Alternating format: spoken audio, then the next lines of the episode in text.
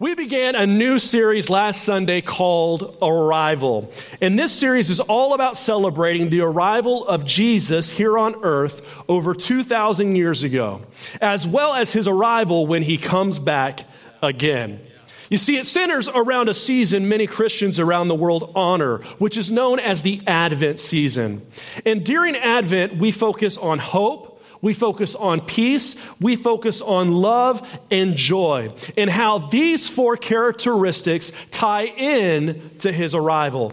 And so last Sunday, Pastor Mike spoke about hope. And it was such a, a great kickoff to this series that we're in right now. And so I'd encourage you, if you missed last Sunday's message, you can go back, listen to it, watch it on our website, or even on our Facebook page.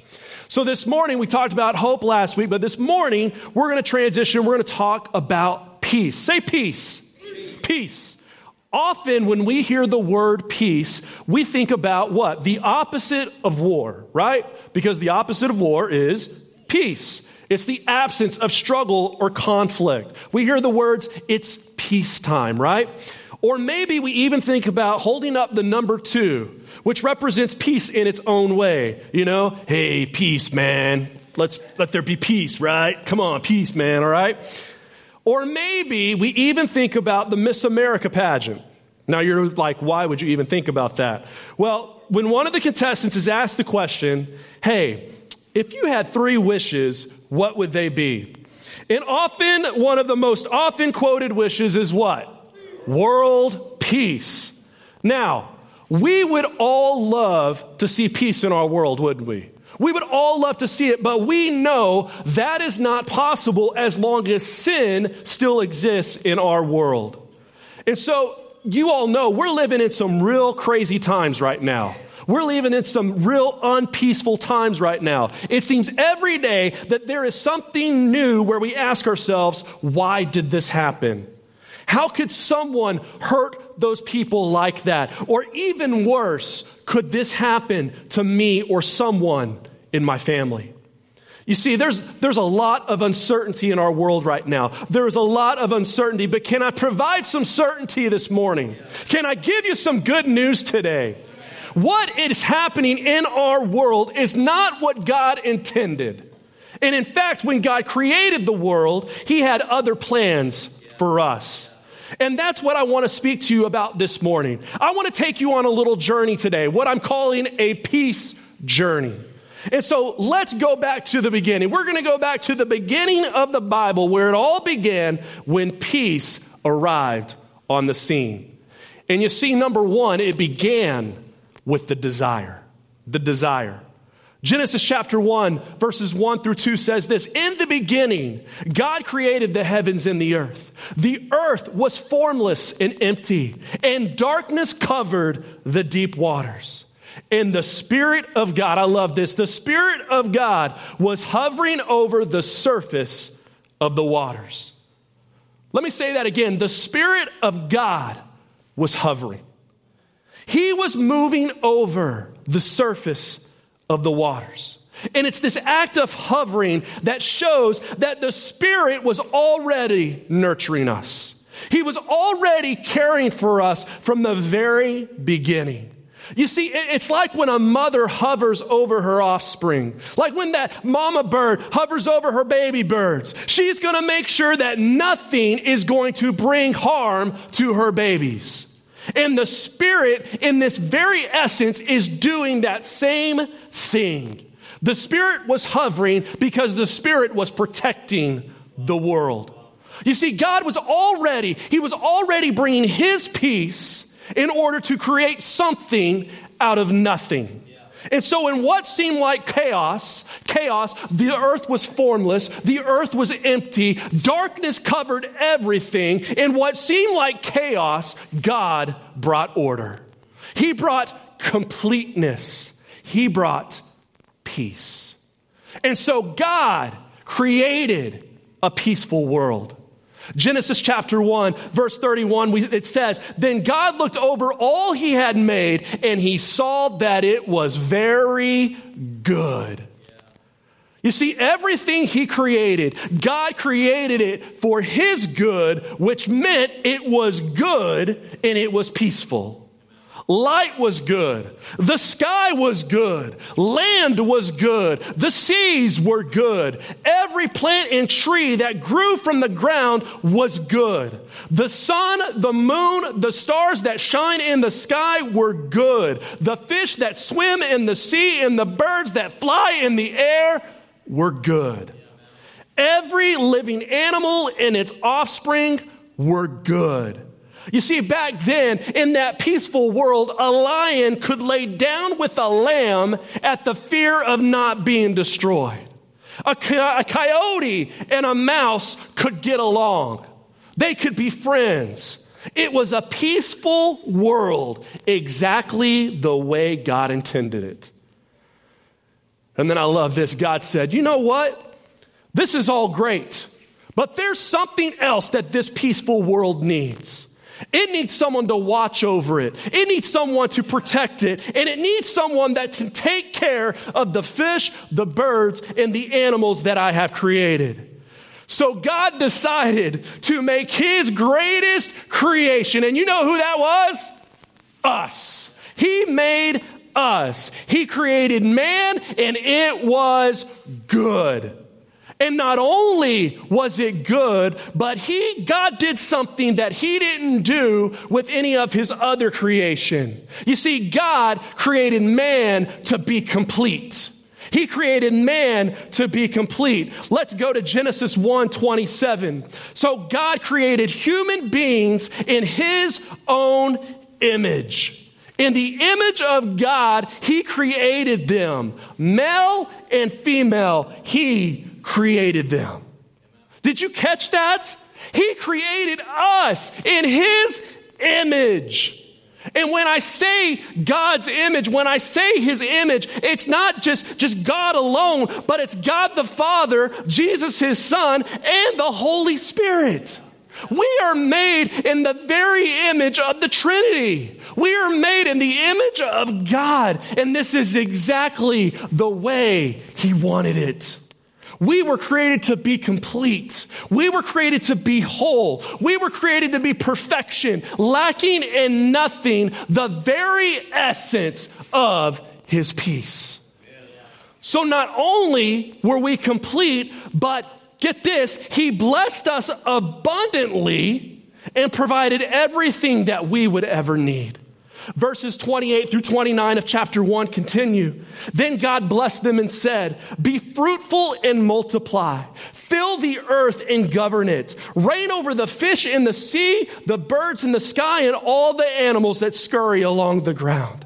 And then God said, Look, I have given you every seed bearing plant throughout the earth and all the fruit trees for your food. And I have given every green plant as food for all the wild animals, the birds in the sky, and the small animals that scurry along the ground. Everything that has life. And that is what happened. You see, when God spoke something into existence, it happened. You see, God created a peaceful world, and He created peaceful men and women to inhabit it. And just like verse 31 said again, it was very good. You see, it was God's desire that peace exist from the very beginning. But as many of us know, peace did not last long. Because somewhere along the way, man was persuaded that he needed more than what God, desired for him. He decided that he needed more than what God was offering him, what he was providing him. And so that led to the destruction. Number two, the destruction. As we fast forward to Genesis chapter 3, we see the serpent persuading the woman in the garden to eat the fruit from the tree of knowledge of good and evil.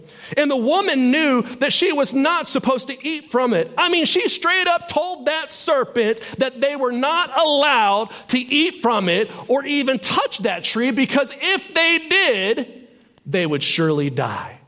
So she knew. She knew. So even not just she knew, but he knew. Man and woman both knew that they were not supposed to do this. But that crafty serpent, that old crafty serpent, he persuaded them that God was lying to them. And not only was he lying to them, but he was holding back from them. You see, the, the peaceful world that he created for them was not enough anymore. And the serpent had convinced them that if they ate the fruit, they would not die, but even greater, they would be like God. Now, isn't it just like the devil to play with our pride? Isn't it just like him to play with our pride? Because it's what he knows best. It's what got him kicked out of heaven, and it's what's going to be his ultimate downfall. You see, it's the serpent's pride, get this, that used man's pride to convince them to eat the fruit. The serpent's pride used man's pride to convince them that it was okay to eat the fruit. And because they were convinced, they were convinced in their heart that this was okay, they did it. And so they ate the fruit, and the peaceful world that God desired for them was destroyed. Now, that sounds like a very harsh word, but that's exactly what happened. And it was all because of their pride, because they wanted to be just like God. Or so that's what they were told when they ate the fruit. And so, because of man's pride, two things happened. The first is pride created an absence of peace. For the first time ever, man experienced what it was like to be separated from God the Father. There was an absence of his peace. You see, the, the lamb would no longer be able to lay down with the lion. The coyote and the rabbit that were friends were now enemies. Sin had entered the world because man, again, who was created in God's very image, was convinced that they needed to be just like him. You see, their, their eyes were now open to the reality of this absence of peace. And so, because of this absence and the shame they now felt, they hid. Let's pick it back up in Genesis 3 8. It says, When the cool evening breezes were blowing, the man and his wife heard the Lord God walking about in the garden. So they hid from the Lord God among the trees. And then the Lord God called to the man, where are you? He replied, I heard you walking in the garden, so I hid. I was afraid because I was naked. You see, their, their pride and their shame caused them to hide from God. And it was during this hiding, during their hiding, that they experienced firsthand what it was like to be absent from the Father, to be absent from His very presence. And so when God called out, Where are you? It wasn't because He didn't know where they were. I mean, God knows everything, right? God knew what they had done. He knew the peaceful world that he created and desired was not the same anymore. He knew the serpent had convinced them using their pride against them. And there was nothing, absolutely nothing that God did not know in this situation. So when God said, Where are you? or asked, Where are you? He knew right where they were. He knew what they had already done. And again, this is not what God desired for us. He never wanted man to experience this absence of his peace. In fact, he wanted us to live in his abundance of peace. But alas, our pride destroyed that too. You see, pride destroyed God's abundance of peace. God provided man with everything that he would ever need. I mean, I'm think of this. God provided man with everything that he would ever need, and we were convinced that it was not enough. And so our pride led us to losing the abundance that he had created for us. No longer were we complete in Him. No longer could we reflect His image. The, the peace of God, the very peace of God that made us whole, now created a hole where His peace once resided. So, through losing this abundance of peace, there were now consequences to our actions. Don't you love that? Right? Mankind was punished, was punished by God. And we see it in verses 16 through 19. Then he said to the woman, I will sharpen the pain of your pregnancy, and in pain you will give birth, and you will desire to control your husband, but he will rule over you. And to the man he said, Since you listened to your wife and ate from the tree whose fruit I commanded you not to eat, the ground is cursed because of you. All your life you will struggle to scratch a living from it. So even though there would still be provision, God was still going to provide. He wasn't going to take his provision away, but there was no longer going to be the abundance that they once had. And there's even more as we skip down to verse 22. It says, Then the Lord God said, Look, the human beings have become like us, knowing both good and evil. What if they reach out, take fruit from the tree of life, and eat it? Then they will live forever. So the Lord God banished them from the Garden of Eden, and he sent Adam out to cultivate the ground from which he had been made. And after sending them out, the Lord God stationed mighty cherubim to the east of the Garden of Eden. And he placed a flaming sword that flashed back and forth to guard the way to the tree of life. Mankind, because of its pride, was kicked out of the peaceful world that God had created for them and was banned from eating the tree that would cause them to experience the peace of God forever. And so their pride created an absence of peace and it destroyed God's abundance of peace. So now, what does man do? What does man do? How does he try to recover from all of this? Well, he tries to recover what he once had. He does. Man tries to do that because that's just what man does. He tries to make complete what had been broken. He tries to restore his image back to the one who created him. But somewhere along the way, man becomes distracted. So let's talk a moment for just a, about that. Let's talk about the distraction. Number three, the distraction. Man is constantly trying to reconcile what he did wrong. He's trying to bring shalom to an imperfect world. And the Hebrew word for peace is shalom. You see, life is complex. It's full of moving parts and relationships and situations. And so when any of these is out of alignment or it's missing or out of whack, man's shalom breaks down. His life is no longer whole. So to bring shalom literally means to make complete or restore. So, for example, Solomon brought shalom to the unfinished temple when he completed it. Or, or another example is it, it, back then, if your animal accidentally damaged your neighbor's field, then you would shalom them by giving them a complete repayment for their loss. You take what is missing and you restore it to wholeness. Make sense? The same goes in our human relationships. In the book of Proverbs, to reconcile and heal a broken relationship was to bring shalom.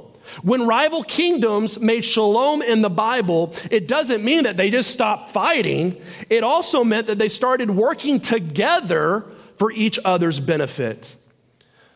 But here's what happened this state of shalom is what Israel's kings were supposed to cultivate. This was supposed to happen in the Old Testament. They were supposed to cultivate this state of shalom, but it rarely happened because man was distracted. They were distracted. So, all this time that man is trying to restore his relationship with God, he's trying to fill that absence of peace. He sets out to cultivate this state of shalom. But while doing that, his mind becomes consumed with other things. And so, what other things you may ask? Well, I'm glad you asked. Here's what he was distracted by man pursued power and pleasure instead of peace. Man became consumed by power and pleasure. Man took what they wanted when they wanted. He did what, what he did because it felt good. Genesis 6 5 says, The Lord observed the extent of human wickedness on the earth, and he saw that everything they thought or imagined was consistently and totally evil. You see, the peaceful wor- world that God had created had become wicked, and God couldn't take it anymore. He couldn't take it anymore. And as the narrative goes, God wipes out the world with a flood, except for Noah and his family and the living creatures that were on that ark. But even after God made the covenant that he would never flood the earth again and allowed man, in essence, to start over with Noah's family, it didn't take long until man became distracted by power and pleasure again. So we fast forward to chapter 11 of Genesis, verse 4, and we see man distracted once again. It says this Then they said, Come, let's build a great city for ourselves with a tower that reaches into the sky. This will make us famous and keep us from being scattered all over the world. This is the, the story of the Tower of Babel. And they're building this tower because they wanted to be famous. But more than that, they just didn't want to be scattered. They didn't want to leave where they were. They didn't want to leave their comfort zone. And so, this is what happens when man tried to take matters into their own hands, God still exerted his control. Because what happened? The people stopped building and the people were still scattered. So, no matter how much man tried to exert his own control, God's plan still trumped all. So, no matter how much man pursued power and pleasure instead of peace, God still showed that he was God and we are not. But man continued to be distracted by power and pleasure. He continued to put his needs before what, God desired. And we see it run through all of, of, of, Chronicles and Kings and all the stories of the Old Testament where man is still consumed by power and pleasure. And, and, and we see it all the time. The people did evil in the sight of the Lord. And so we fast, fast forward to a, an example of this was King Nebuchadnezzar. So let's go to Daniel chapter 4, verse 29 for just a moment. It says this 12 months later, he was taking a walk on the flat roof of the royal palace in Babylon. And as he looked out across the city, he said, Look at this great city of Babylon. By my own mighty power, I have built this beautiful city as my royal residence to display my majestic splendor.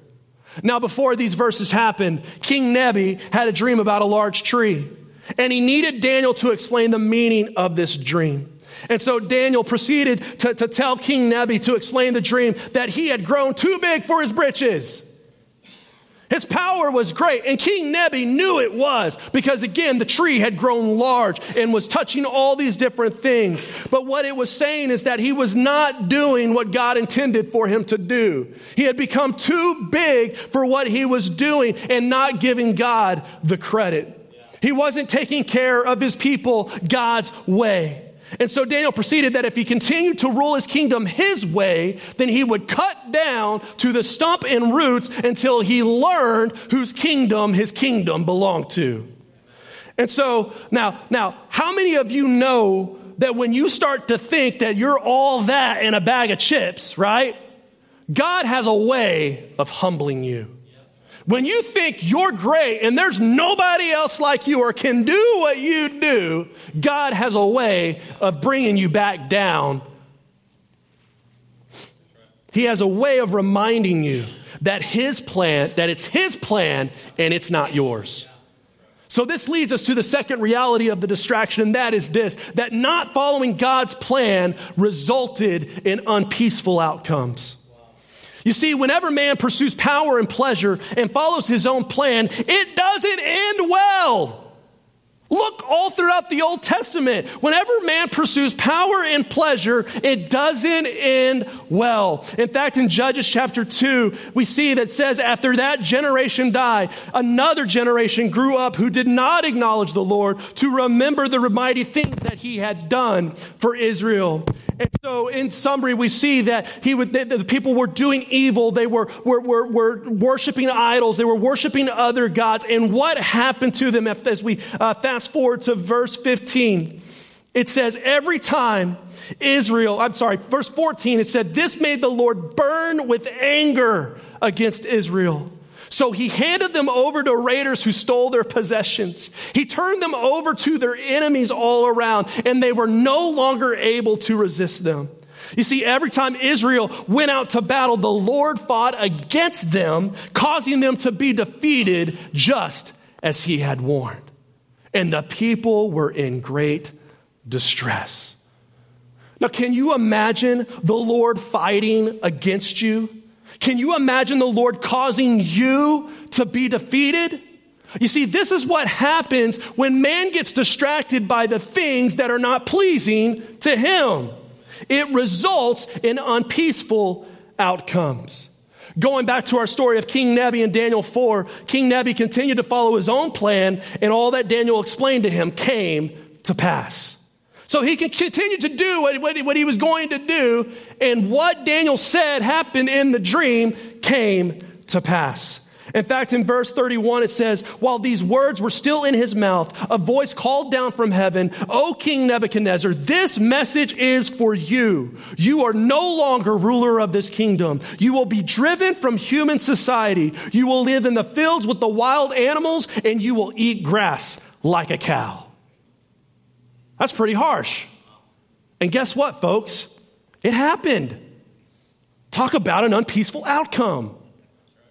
But the good news, can I give you some good news again? Yeah. Is that even in our unpeaceful outcomes, there is always hope. Yeah. There's always hope. King Nebi had finally learned his lesson. He had learned what God was trying to teach him. He understood that it was God's plan and not his that was succeeding. He understood that God could take the power that was given to him away at any time, and that's exactly what he did. But most important, King Nebi realized where credit needed to go. He realized that he needed to praise and give honor to God because God is the one that gave him that kingdom. And so, because he did so, God brought shalom back to his kingdom. And so, what had been missing had now been restored. And so, even in the distraction, God always has a plan to bring shalom back to his people. It's in the distraction, though, that, that man has to come to the realization that he doesn't have the power to restore God's peace. We don't have the power to restore God's peace because God had a plan to restore his peace at the very moment that woman took a bite in that fruit. God already had a plan. He already decided that mankind would be redeemed and his peace would be restored. And so that leads us to number four, the decision. The decision. So even though man continued to pursue his own power and pleasure, even though man continued to follow his own plan, God still had his own plan that would still be accomplished. Nothing, nothing, absolutely nothing was going to thwart what God had planned. So God had already made his decision from the very beginning, and now it was time to put that decision to action. It was time to bring shalom back to his people. And so God chose his son to restore his peace. You see, he chose his son Jesus to come to this earth and restore his kingdom once again, to restore the peaceful world that he had created. His reign would, would bring a shalom with no end, a time when God would make a covenant of shalom with his people and right all, right all, the, uh, right all the wrongs and heal all that has been broken. And we see this foreshadowed in Isaiah chapter 9, verses 6 through 7. In the message I want to read it from, it says this For a child has been born for us, the gift of a son for us. He'll take over the running of the world. And his names will be Amazing Counselor, Strong God, Eternal Father, Prince of Wholeness. Prince of Peace. His ruling authority will grow, and there'll be no limits to the wholeness, to the peace that he brings. You see, Jesus' birth announced the arrival of eirene. Like I said that? A reine. Eirene is simply the Greek word for peace. Jesus would be the Prince of Peace. And so, in this context, peace is the presence of right relationship. Jesus came to this earth to offer his peace to others. He made peace between us and God by dying on a cross for mankind, which restored to wholeness our broken relationship, our shalom with God the Father. Colossians chapter 1, verses 19 through 20 says this. I love this. For God, in all his fullness, was pleased to live in Christ Get that for just a moment. God, in all his fullness, everything that God is, was pleased to live in his son Jesus. And through him, God reconciled everything to himself. He made peace with everything in heaven and on earth by means of Christ's blood on the cross. And so God made the decision to send his son. But the son also had to make a decision to come and restore his father's peace on earth. And as we know, he did that. And we are grateful that he did that because according to the verses we just read, Jesus himself is our eirene. He is our Eirene. He was the whole, complete human that I was created to be, but have failed to be. Ephesians chapter 2, verses 14 through 16 says, For Christ himself has brought peace to us. He united Jews and Gentiles into one people when, in his own body on the cross, he broke down the wall of hostility that separate us. Fast forward to 16. Together as one body, Christ reconciled both groups to God by means of his death on the cross, and our hostility toward each other was put to death. Jesus broke down the wall of hostility. He taught the world that there was a better way, that he's the only way. And through his finished work on the cross, he forgave our sins. He made a way for all of us to come back to the Father. And so our hostility toward each other was put to death, and peace had been restored. But, folks, it's not enough for us to just recognize his peace. We, we have a decision as well. So you see, his decision created our decision. And that is this that we choose to repent and receive his peace. You see, when Jesus came to earth and he began his ministry, he set the precedent for peace. In Mark chapter 1, verses 14 through 15, he simply said, The kingdom of God is here now. So repent and believe. You see, Jesus said that all we needed to do to receive God's peace was to simply repent and believe. And he left us with this decision to make on our own. He was not going to make it for us. And so here, here is what I know this morning that if we choose to repent, if we choose to turn from our old ways, we put down the distractions, we get rid of those things, and we recognize His peace, and we believe in Jesus, then we have His peace. We have His peace.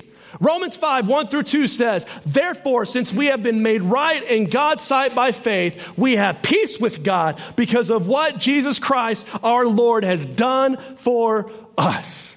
Because of our faith, Christ has brought us into this place of undeserved privilege where we now stand, and we confidently and joyfully look forward to sharing God's glory.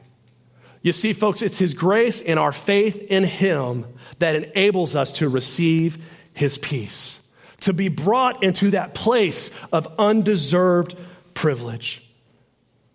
But again, it's not enough to just receive his peace. We must also choose to become people of peace. We must distribute his peace with those around us. So, our decision to receive his peace brings about, number five, the distribution. The distribution.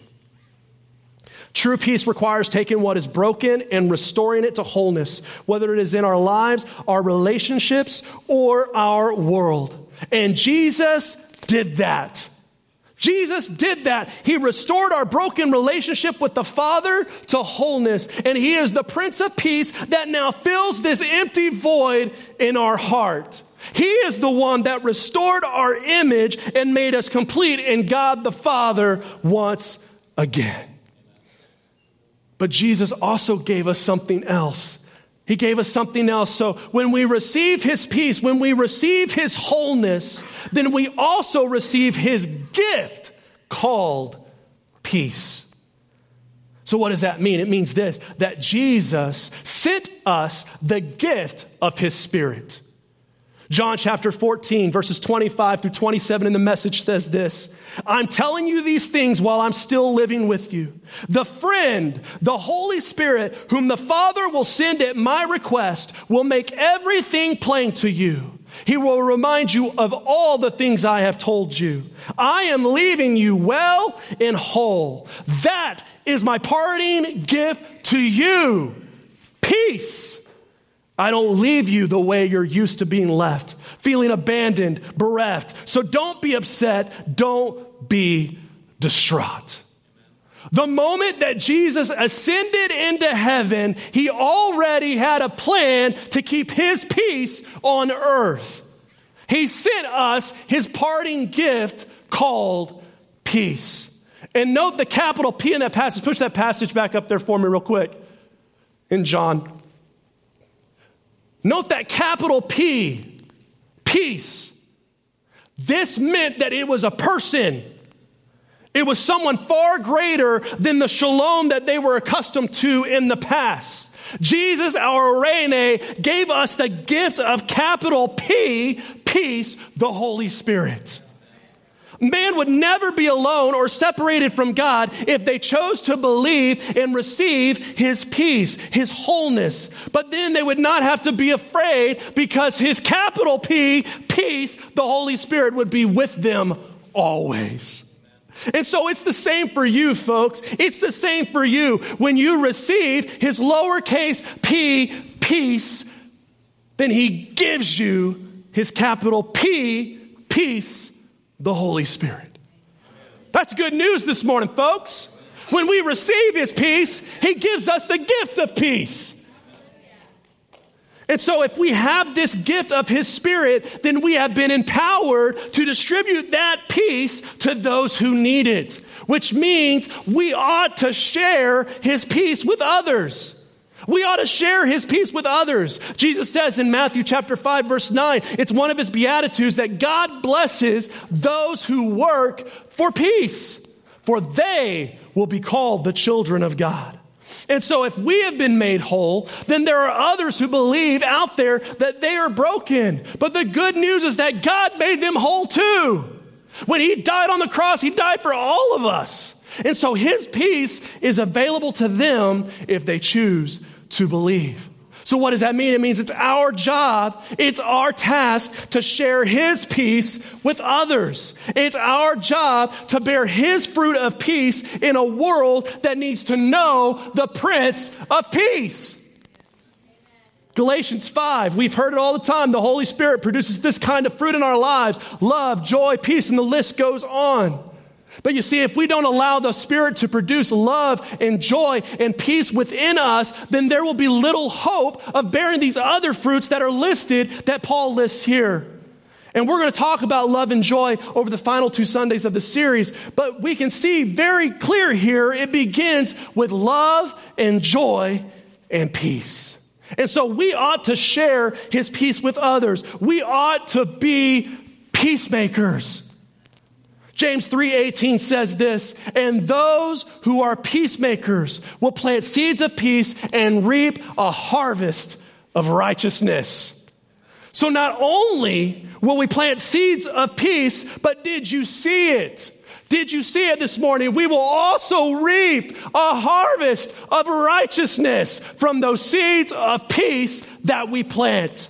So this means that we who work for peace, like Jesus said in Matthew 5, we're going to reap amazing, amazing results that we can't even think or fathom. Lives that have been changed for the kingdom of God. So I ask you this morning, how can you plant seeds of peace during this Advent season? How can you distribute shalom to those who feel they are broken and need to know that God has restored them through his son Jesus? How can you help people lead them to Jesus, our Eirene, in the times over the holidays where you have influence with your family and friends who don't have a relationship with him? You see, folks, if we are peacemakers and we plant the seeds, then God will take care of the rest. We will reap the harvest of righteousness. So, our takeaway for today is this because Jesus is the Prince of Peace, we are his peace bearers. We are his peace bearers. Because we have his peace, because we have his wholeness and his gift of capital P, peace, the Holy Spirit, then we should bear his fruit of peace with others and watch God reap the harvest. We are his peace bearers. Amen? Amen. Amen.